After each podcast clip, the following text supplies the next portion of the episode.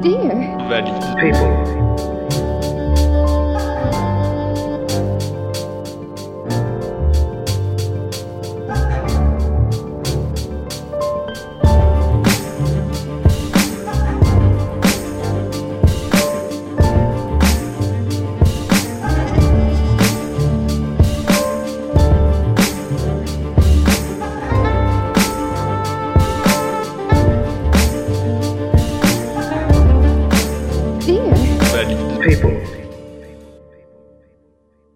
Dear Valid People, chers auditeurs, bonjour à tous. J'espère que vous allez tous bien cette nouvelle année 2020, que les fêtes ont été bonnes et que vous n'avez pas trop abusé de nourriture ou de boissons. Aujourd'hui, pour la nouvelle année, en ce mois de janvier 2020, je vous propose un nouveau chapitre sur Dear. C'est un chapitre sur les voyages après les loisirs en situation de handicap qui m'a semblé important de d'apporter plus de précision sur les voyages parce que oui, cher auditeur, il est possible de voyager en situation de handicap. J'en suis une preuve euh, vivante, mais beaucoup euh, de personnes euh, voyagent aussi et on va voir euh, durant ce chapitre quelles sont nos, nos possibilités. On va commencer aujourd'hui par une première possibilité, l'accompagnement. Marie Fournier a créé son entreprise Handy Tour Guide autour de l'accompagnement des personnes en situation de handicap. Elle est avec moi ici ce soir, c'est mon invité euh, du jour et j'en suis très content. Bonsoir Marie, Bonsoir Damien, merci. comment allez-vous? Très bien, très bien. Avec la nouvelle année, j'ai beaucoup mangé, mais ça va. Bon. Est-ce que On vous... démarre bien. Très bien. Alors, est-ce que vous pouvez nous parler un peu plus de ce projet qu'est Handy Tour Guide Comment il est né, il est né Comment vous l'avez mis en place euh, Racontez-nous tout. Oui, bien sûr. Alors tout simplement, ben, moi je suis euh, guide touristique à la base et par la suite euh, j'ai travaillé en tant qu'auxiliaire de vie à domicile et éducatrice en institution. Et euh, j'ai relié mes trois, on va dire, compétences pour en faire une activité, être guide accompagnatrice pour des personnes en situation de handicap. Donc mon but c'était euh, depuis toujours, en fait j'avais une envie de, bah, de donner la, possibilité à tous de voyager euh, comme ils le souhaitent. Et il me semblait normal, comme vous dites, euh, les personnes en situation de handicap voyagent comme tout le monde. Voilà. Donc j'ai créé mon entreprise, euh, ça va faire maintenant trois ans. Donc j'accompagne des personnes euh, en fonction dans des cadres individuels, ça veut dire je les accompagne individuellement. Et c'est eux qui choisissent ben, vraiment ce qu'ils ont envie de faire, que ce soit autant pour un voyage, pour un loisir ou pour une sortie culturelle. Voilà. On travaille ensemble sur le projet, on voit euh, ce qui est réalisable, etc. On en discute. Euh, voilà, c'est toute une organisation de, de séjour euh, pour les personnes en situation de handicap. C'est un besoin que vous avez identifié vous-même pendant euh, vos précédents emplois en tant qu'auxiliaire de vie où Oui. des personnes en situation de handicap ont pu vous confier euh, cette envie de voyager mais qui ne savaient pas euh, comment? Oui, voilà. Parce qu'il y a des personnes, ben, il y a des personnes en situation de handicap qui ont la possibilité de, bah, de voyager seules. Il y a des personnes en situation handicap qui ont besoin d'un accompagnant en fait pour les aider. Donc moi, ça a été surtout ben, mes deux métiers, on va dire, autant mon métier dans le tourisme où j'ai vu les difficultés euh, euh, des personnes que j'accueillais, que ce soit autant en tant que guide ou dans, quand j'ai travaillé dans un hôtel, la difficulté euh, pour la personne, pour euh, l'accessibilité d'une chambre, pour, euh, pour tout simplement euh, voilà, avoir les informations. Et aussi bah, les personnes que j'ai accompagnées euh, directement quand je travaillais à domicile ou en tant qu'éducatrice, qui m'ont confié comme quoi bah, un jour ils aimeraient bien partir, mais euh, ils voudraient pas partir forcément en groupe, parce qu'il y a beaucoup en France, ça existe beaucoup, partir en groupe. Euh, eux, ce qu'ils veulent, bah, c'est euh, comme tout le monde en fait, c'est juste partir en vacances et se faire plaisir comme tout le monde et pas forcément être que avec des personnes en situation de handicap. C'est pour ça que je travaille vraiment que sur de l'individuel et pas sur du groupe. Après le groupe, on peut s'intégrer aussi dans un groupe de voyagistes. Ça, j'ai eu plusieurs expériences sur des séjours, euh, que ce soit pour euh, par exemple un séjour au Canada avec une personne euh, atteinte de trisomie 21 et puis on s'est intégré à un groupe de voyagistes et moi je l'ai accompagné puisque il pouvait pas être tout seul pour s'orienter pour la langue etc. Donc ça a permis de s'intégrer dans un groupe. Au début, bah, les personnes sont toujours un peu méfiantes par rapport au regard, par rapport à l'handicap. Et puis finalement, bah, ils se disent, bah oui, elle est en situation de handicap, mais elle est comme tout le monde, c'est un être humain. Donc euh, ça permet aussi de donner un autre regard sur l'handicap. Voilà. Oui, c'est aussi une méthode d'inclusion. Euh, moi-même, ayant eu l'occasion de voyager mhm. euh, personnellement, je me suis rendu compte qu'aussi il y a un, nouveau regard qui se crée sur nous lorsque on sait lorsque les gens apprennent que nous ne sommes pas de ce pays, mais que nous venons de loin, très loin, d'une terre lointaine. Et euh, il y a toujours un changement de regard, de hum, fierté, mais aussi de surprise et euh, un peu de d'admiration. Euh, ce qui est quelque chose qui est à la fois agréable et qui en même temps je, je me pose des questions autour de, de ce regard euh, d'admiration. Est-ce que c'est vraiment euh, cela qu'on recherche? Je ne sais pas, mais on en débattra plus tard sur euh, Dear People, cher auditoris. Vous avez parlé de personnes euh, qui a une trisomie 21 voyageant au Canada, ce qui m'amène à vous poser la question quel type de public vous accompagner euh, Quelle destination euh, Est-ce que c'est forcément à l'étranger? Alors non, c'est pas forcément. C'est vraiment en fonction de ce que souhaite la personne, comme je le dis. C'est pas mon voyage, c'est pas mon loisir, c'est pas ma sortie culturelle.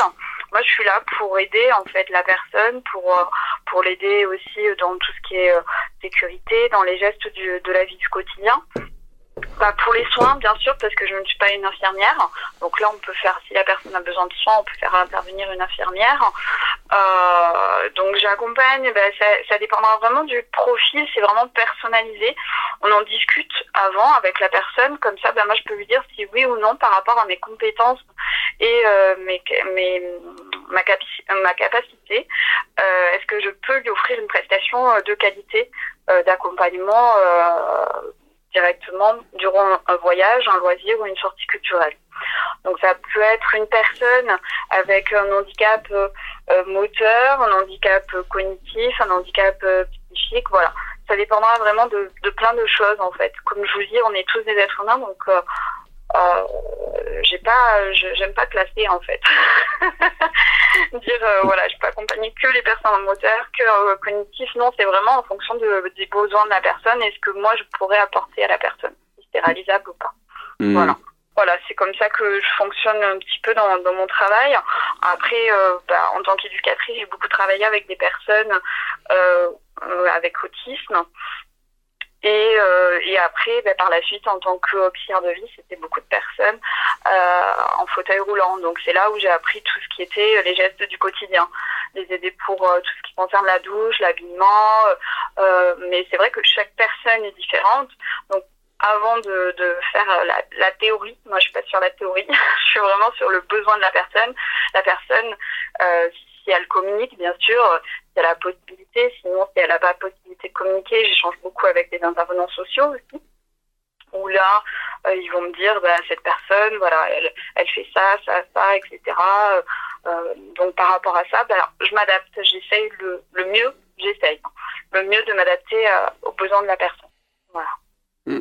Ça répond un petit peu à votre question. Oui, totalement. Euh, ça m'en a, ça m'en fait amener d'autres euh, d'ailleurs.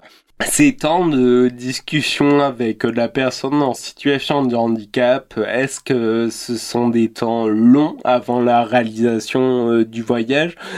Je pense notamment si deux intermédiaires sociaux rentrent dans la balance, est-ce que ça peut durer? Tout à c'est comme oui, quand on parlait de balance, ça dure longtemps. oui, mais ça dure toujours plus longtemps. C'est sûr quand il y a plusieurs intervenants, mais bon, après, c'est important aussi. Donc, euh, c'est un échange. Il y aura toujours un échange. Et moi, c'est important aussi un échange euh, visuel, puisque moi, je suis localisée à Toulouse, mais j'accompagne autant des personnes en France, que ce soit Paris, Lyon, Montpellier aussi, où j'accompagne une, une jeune dame. Euh, donc euh, voilà, c'est vraiment un petit peu partout en France et l'étranger aussi, puisque j'accompagne aussi un danois, un belge, donc euh, parce que je parle les, des langues étrangères. Donc la question, j'ai perdu, j'ai un peu la mémoire que... ah, la question là-bas, c'était au niveau de ces temps de discussion ah avec la personne. Est-ce que c'était long par quelles étapes principales oui, passez-vous Ça peut être long en fait, mais après c'est vrai que bon, euh, quand ils ont un projet en tête, en principe, euh, euh, ça peut durer, je sais pas, on va dire un mois pour pour voir si le projet est réalisable. Voilà, si moi je peux apporter quelque chose à la personne, si je peux offrir mon, mon service. Euh, et après, bah, ce sera plus la construction du séjour. Ça peut prendre, euh, ça dépendra vraiment en fait des besoins de la personne. Ça peut prendre, je peux dire, deux, trois, quatre mois. Ça dépend vraiment aussi euh, de plus en plus aussi de mes disponibilités parce que j'ai de plus en plus de demandes. Donc je sais qu'il y a des gens par exemple qui prévoient déjà pour 2021. Comme ça, bah, ils économisent, euh, ils mettent euh, voilà de l'argent de côté, etc. Et ils savent qu'en 2021, bah, par exemple, ils pourront partir à telle période, etc. Voilà. Donc ça prend du temps, mais euh, là, c'est en 2021, c'est un projet pour une, personne, c'est c'est c'est un autre type de projet. mais après, voilà, pour 2020, pour donner une idée, voilà, mon, mon calendrier se remplit déjà jusqu'à septembre. Voilà, il est rempli. Hmm. avec des trous pour certains mois. Mais euh, voilà, j'ai des personnes qui ont déjà réservé pour septembre, par exemple. Ça prend du temps, mais euh, je dis toujours, c'est, réalisable. Euh, c'est sûr que ça prend du temps. Pourquoi? Parce qu'il faut trouver tout ce qui est hébergement, surtout pour une personne avec un handicap moteur. Vous devez savoir, je pense. c'est long de trouver un hébergement accessible parce que les hôteliers sont pas encore formés par rapport à l'handicap moteur, surtout euh, par rapport à l'accessibilité. On peut avoir des surprises, donc il faut toujours demander des photos, il faut toujours demander des mesures, il faut toujours demander les moindres détails, et ça prend du temps par rapport à ça. Oui, tout à fait. C'est ce genre d'informations qui manque cruellement sur les sites internet euh, des hôtels, euh, où au final on est obligé de demander par mail ou faire une prise de contact pour avoir des informations personnalisées parce que même s'il y a des informations d'accessibilité, rien ne nous dit que ça nous correspond euh, totalement. Euh, cher auditoris, il faut savoir que les handicaps sont très différents, donc les capacités aussi, et finalement on a besoin euh, de savoir réellement ce qui, ce qui nous est possible. Euh, cette question du voyage permet aussi d'approcher cette grande question qu'est l'accessibilité. Ça sera une, euh, une question qui reviendra très souvent sur euh, Dear People. Euh, pour revenir à ce que vous nous disiez, Marie, si j'ai bien compris, vous n'avez donc pas que des clients français, vous avez aussi des clients étrangers qui vous contactent. Oui, tout à fait, oui, oui. De, bah, de plus en plus, j'ai eu aussi des demandes euh, d'Américains, de, de, Canadiens, euh, qui sont très sensibilisés. Les Américains et les Canadiens sont au top. en parler d'accessibilité, ils sont vraiment euh, géniaux. Même si le terme du mot est vraiment génial. Euh, donc voilà, après il y a c'est moi il y aura toujours un échange avec la personne avant pour savoir si je peux lui apporter euh, ce qu'elle souhaite pour son séjour. Et par rapport à ça, ben après on voit, euh, on réalise le projet petit à petit. Pour tout ce qui concerne après, euh, j'en ai pas parlé aussi, mais la logistique, euh, comme on disait, l'hébergement, le transport, parce que le transport aussi c'est compliqué. toute cette partie logistique du séjour, ben moi je travaille avec des agences de voyage que j'ai sélectionnées et qui eux peuvent se charger de cette partie logistique, ce qui ira beaucoup plus vite parce que eux, ils peuvent faire les réservations. Moi, je ne suis pas une agence de voyage, donc je ne fais pas les réservations. Je peux juste aider la personne à trouver un hébergement, etc. Mais là, voilà, ça prendra beaucoup plus de temps. Ça prendra plus de 4-5 mois. Mais vu qu'il y a l'agence de voyage et qu'ils connaissent pas mal au niveau des destinations et qui vont sur le terrain, parce que moi, je voulais une agence qui va sur le terrain, qui se déplace, qui vérifie l'accessibilité des sites euh, donc déjà, ça va beaucoup plus vite au niveau de la logistique. Mais je suis toujours derrière eux aussi pour vérifier qu'il n'y ait pas de soucis et que tout en fait soit au moins impeccable. Il y a toujours des imprévus, hein. ça fait partie d'un charme, le charme du voyage. Hein. Malheureusement, les grèves, les voilà. oui, tout à fait. Les, les galères en voyage font partie euh, des anecdotes. Euh, auquel euh, nous devons passer, je pense, quand nous voyageons. C'est quelque chose qui permet de s'en rappeler encore pendant euh, des années. Euh, et ce travail que vous faites auprès des, des agences de voyage, ça, ça vous donne une deuxième facette finalement à votre travail qui n'est pas uniquement d'accompagner les personnes en situation de handicap, mais qui est aussi de sensibiliser, de former les professionnels du tourisme ce qu'est l'accessibilité et comment accueillir une personne ayant besoin d'accessibilité euh, pendant un voyage. Chers auditoristes, nous continuons à discuter avec euh, Marie Fournier après une courte euh, pause musicale.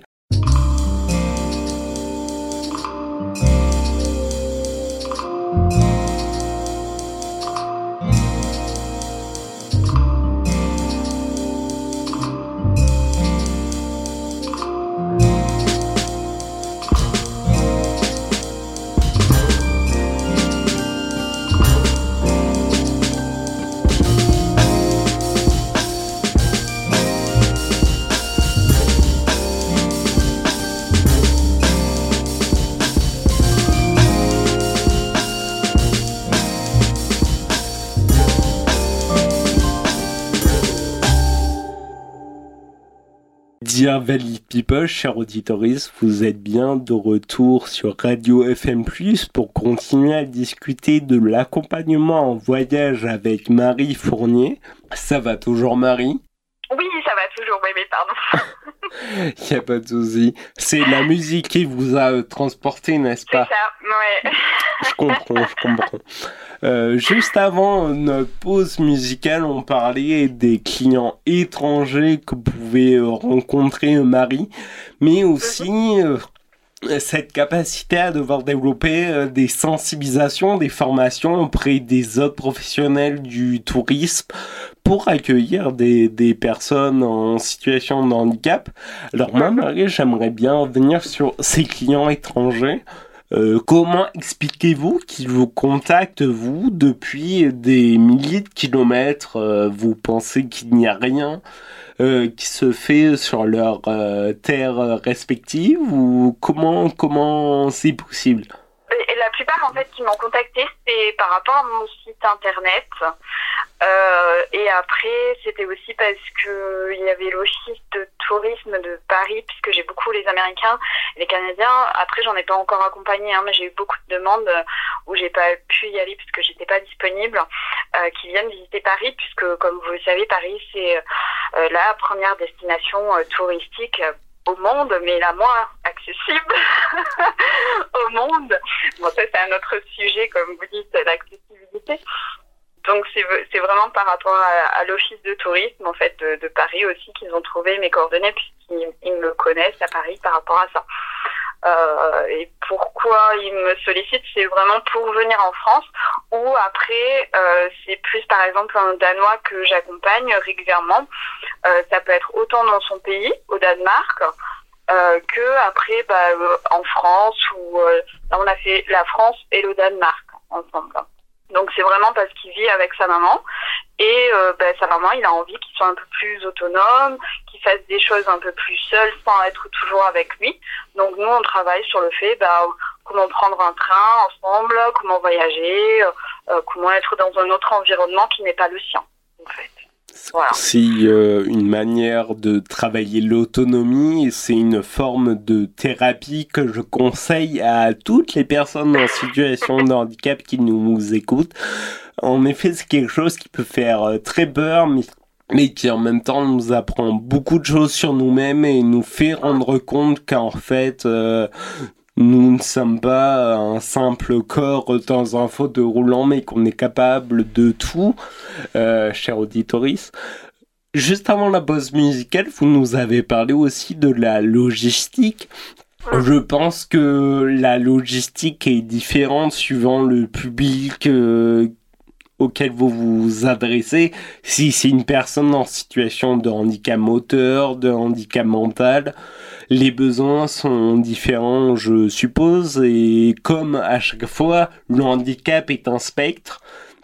Donc je suppose aussi que handicap moteur, ça peut être des gens qui boitent ou qui ont des difficultés de marche, comme quelqu'un qui peut avoir un fauteuil roulant électrique, euh, incapable d'en sortir euh, seul. Tout à fait, oui. Tout à fait, oui, oui, ça peut être. Euh, c'est vraiment tout type de, de, personnes. Après, il faudra tenir compte de tout ce qui est les besoins, comme je vous disais, au niveau du transport, de l'hébergement. De... Et c'est vraiment, ce sera très différent. C'est vraiment personnalisé. C'est pour ça que je souhaite vraiment vous proposer un service personnalisé et non un service euh, qui est déjà tout euh, mentionné sur un papier parce que ça ne correspondra pas aux besoins de, de la personne. Et par curiosité, euh, dans le cas d'une personne en situation de handicap mental ou cognitif, mhm. quelles sont les principales difficultés, quelles sont les choses à penser? Quelles sont les choses à penser? Euh, bah, Ce sera plus par rapport au monde, si la personne, par exemple, a peur du monde, euh, au stress. C'est vrai que ça dépendra vraiment tout type de, tout type de personnes, comme tout le monde est différent. là, vous me mettez un piège.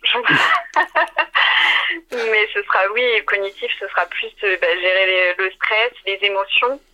Mm. Euh, les émotions aussi, comme par exemple prendre l'avion.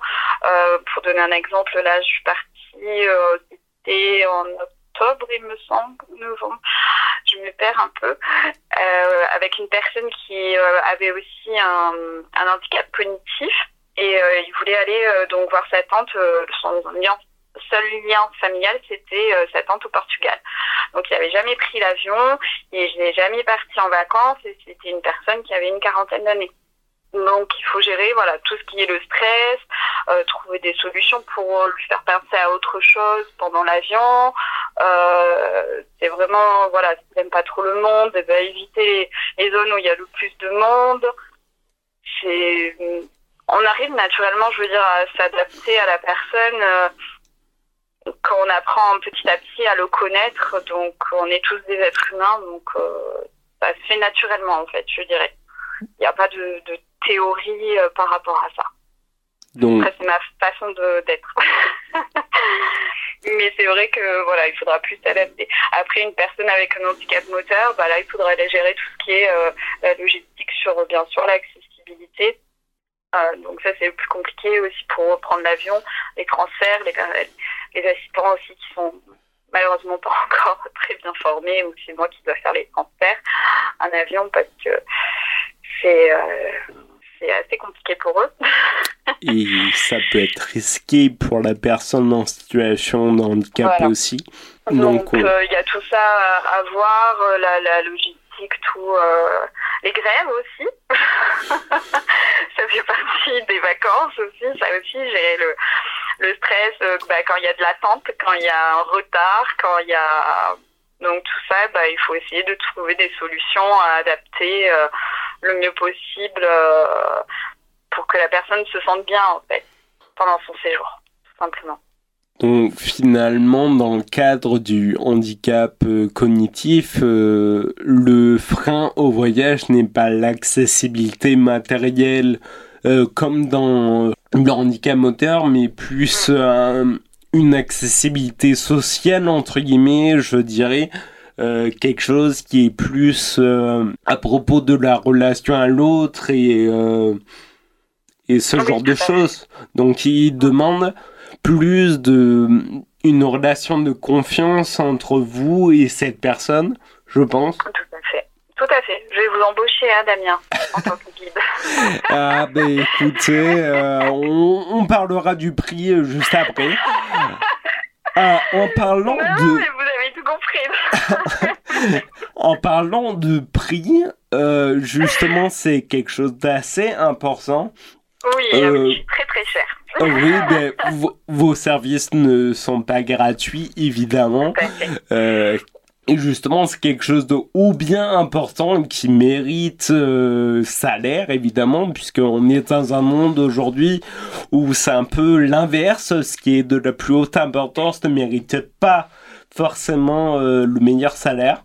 Mais aujourd'hui, Marie, comment définissez-vous euh, vos prix Euh, comment euh, ces personnes en situation de handicap euh, ont les moyens de payer euh, ce service, puisque on sait bien que les personnes en situation de handicap sont régulièrement dans des situations euh, précaires.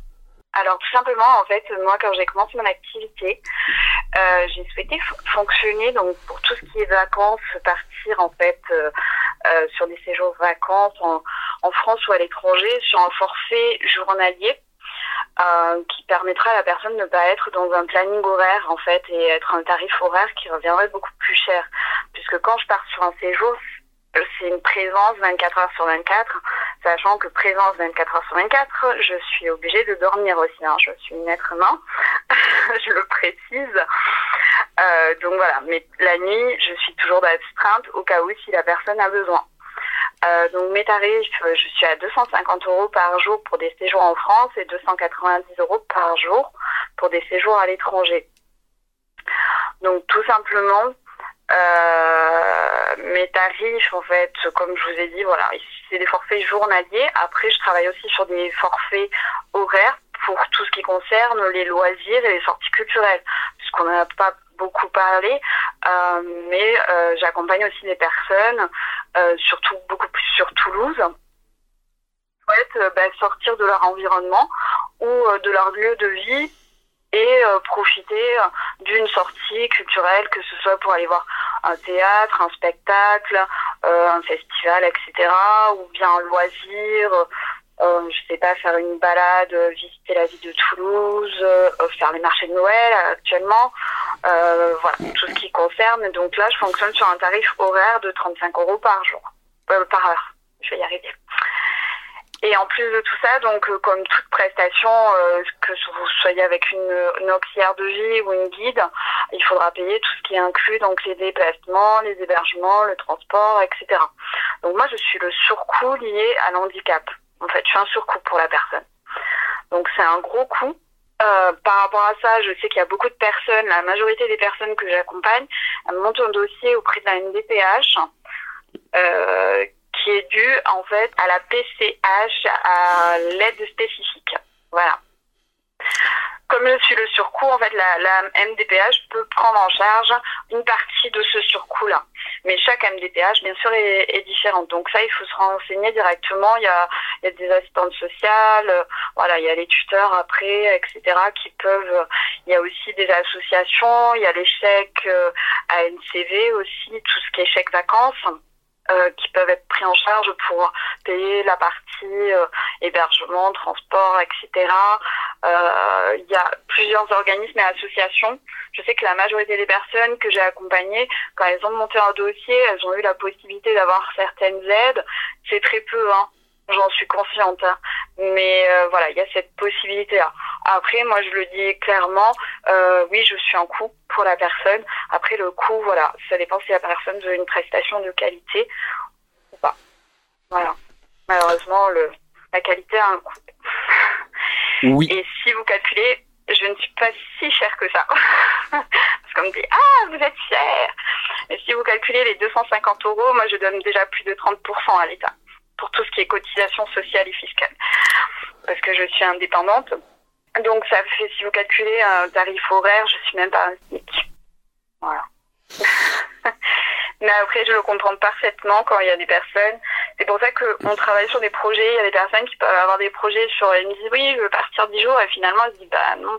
Bah finalement, on va partir euh, bah, 3-4 jours. Ou après, l'année prochaine, il y aura possibilité aussi de partir 3-4 jours. C'est très varié en fait. Comme la personne peut partir bah, quand elle le souhaite et en fonction de ses besoins, euh, si c'est une demi-journée, une journée, etc. Euh, voilà, on travaille sur ça et, et comme je dis, ça prend du temps. Les dossiers à MDPH, ça prend du temps, c'est long. Euh, mais quand je vois dans certains pays, ils n'ont pas cette possibilité-là, donc euh, essayer de mettre en place. Voilà, essayer, ça prend du temps, mais c'est s'il y a une possibilité d'avoir une aide financière, bah, ça vous aidera au moins financièrement à payer euh, bah, moins en fait de surcoût. Et c'est à ce moment-là que nous reparlons des fameux intermédiaires dont on parlait en début d'émission. Euh, certes, ça peut être long, mais ça peut valoir euh, le coup. Merci Marie d'avoir participé à l'émission aujourd'hui, d'être venue parler de votre activité d'accompagnement euh, durant un voyage pour les personnes en situation de handicap. On vous souhaite évidemment le meilleur pour 2020, euh, qu'elle soit remplie. Et si j'ai bien compris, 2021 elle est déjà, donc normalement il n'y a pas de souci à se faire. Cher auditoris, c'est maintenant que la première émission de 2020 de Dear People s'achève. Je vous remercie tous euh, pour votre écoute. N'hésitez pas à nous suivre sur les réseaux sociaux, Twitter, Facebook, Instagram et à écouter les émissions précédentes sur le site web de la radio FM+. Euh, toutes les émissions sont disponibles. Faites-vous plaisir. Je vous souhaite à tous une très bonne journée. Et merci pour l'invitation, Dan. Avec plaisir. à très bientôt, au revoir. À bientôt. Au revoir. Dear. Valide. People.